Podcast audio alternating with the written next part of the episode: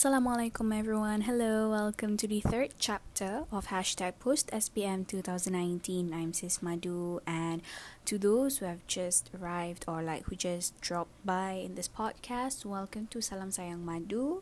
Um, currently, I ada dua ongoing series which are hashtag post SPM 2019 yang khas untuk calon-calon SPM 2019 menentukan pathway mereka selepas SPM and I also have another ongoing series Color Malam Hari which is more of a reflective session um, and it's best to play while you before you're going to sleep.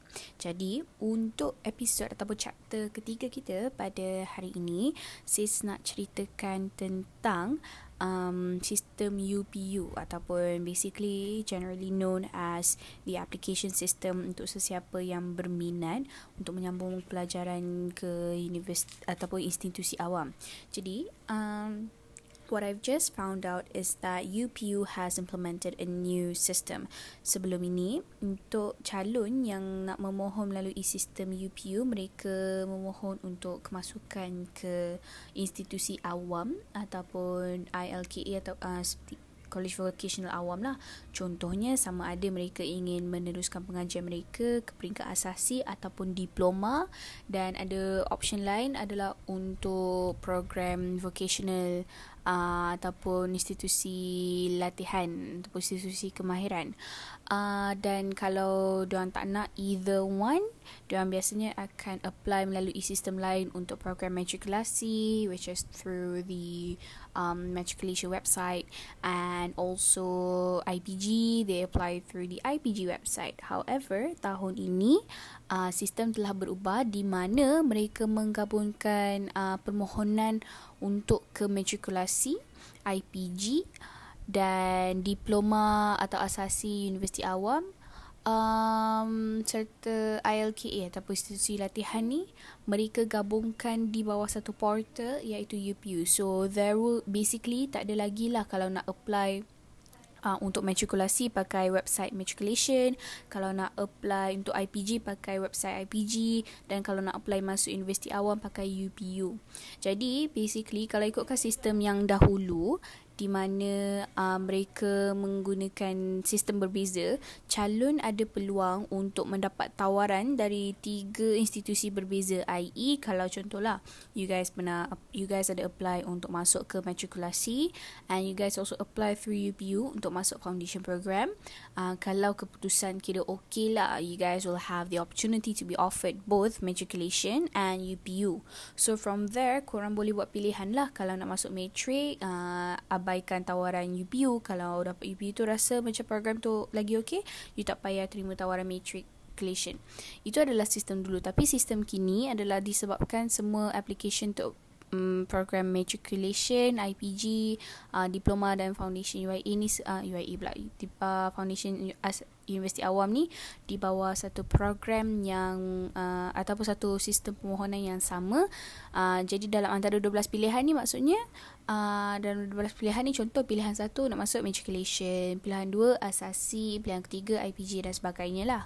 Uh, tu yang apa yang saya fahamkan so far because the system will be implemented next year uh, which is two months away February 2020 dan kalau uh, begitu implementasinya maksudnya um, based on your result mengikut merit sebab it's everything is computerized mengikut merit uh, anda cuma akan ditawarkan satu sahaja program yang paling paling paling layak dan sesuai mengikut keputusan. Contoh kalau tadi I dah bagi contoh yang sistem lama you will be offered either matriculation atau asasi kan tapi kalau pakai sistem baru ni kalau keputusan SPM you paling sesuai untuk matriculation you akan dapat matriculation sahaja.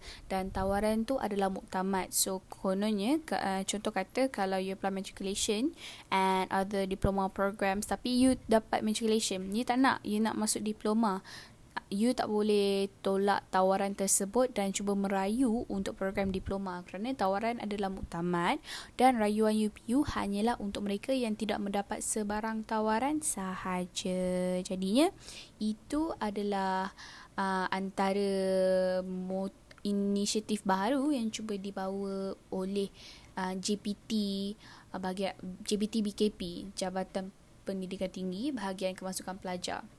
Jadi apa yang sis fahamkan daripada sistem ni antara kebaikannya adalah because you don't really have to choose like you don't have to think over and over again which one to choose kalau dapat ataupun ditawarkan mana-mana program ni. Kalau before macam oh sis I confused lah. I tak tahu nak ambil matriculation ke nak ambil foundation ke mana lagi sesuai?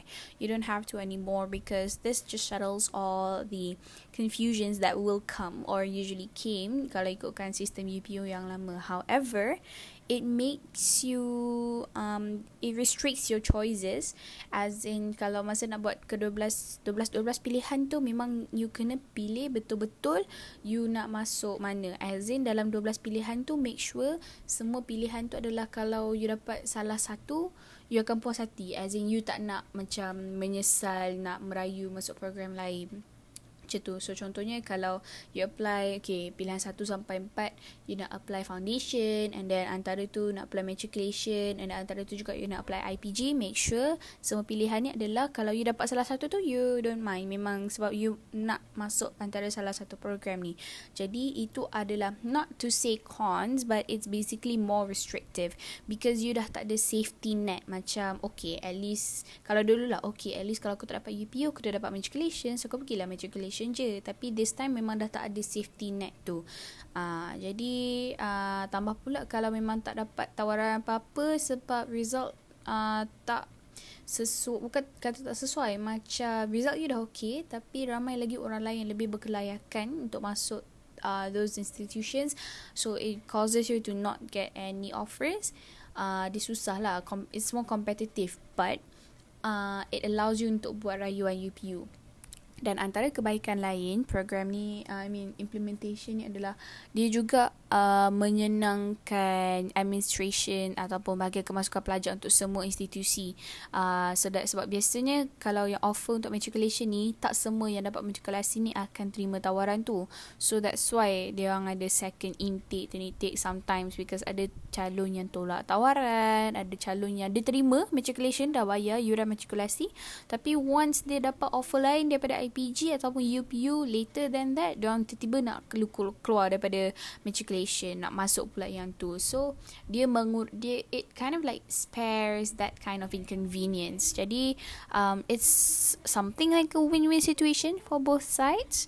Jadi apa yang sis harapkan when korang dah tahu nak ambil uh, pathway yang mana satu ataupun consider like more than just one pathway be sure that it is the pathway yang kurang memang um, puas hati kalau ditawarkan mana-mana without any regrets because if you chose to regret the one institution that you're offered in and you wanted to pursue in something else, things are going to be a bit difficult in terms of you trying to merayu, iaitu you kena buat rayuan tu secara direct kepada university and tambah pula competition is getting tougher. So we really wouldn't recommend you to do a direct um, rayuan kepada universiti tersebut. Uh, jadi itu sahaja uh, untuk episod kita pada kali ini.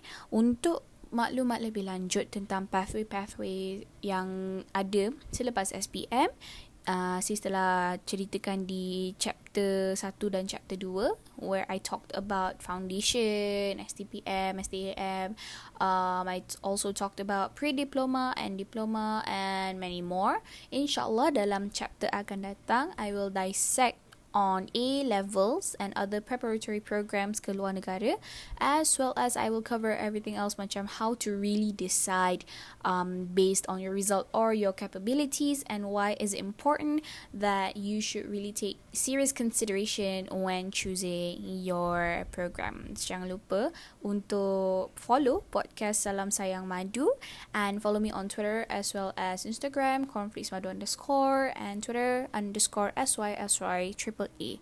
Till then, salam sayang, madu.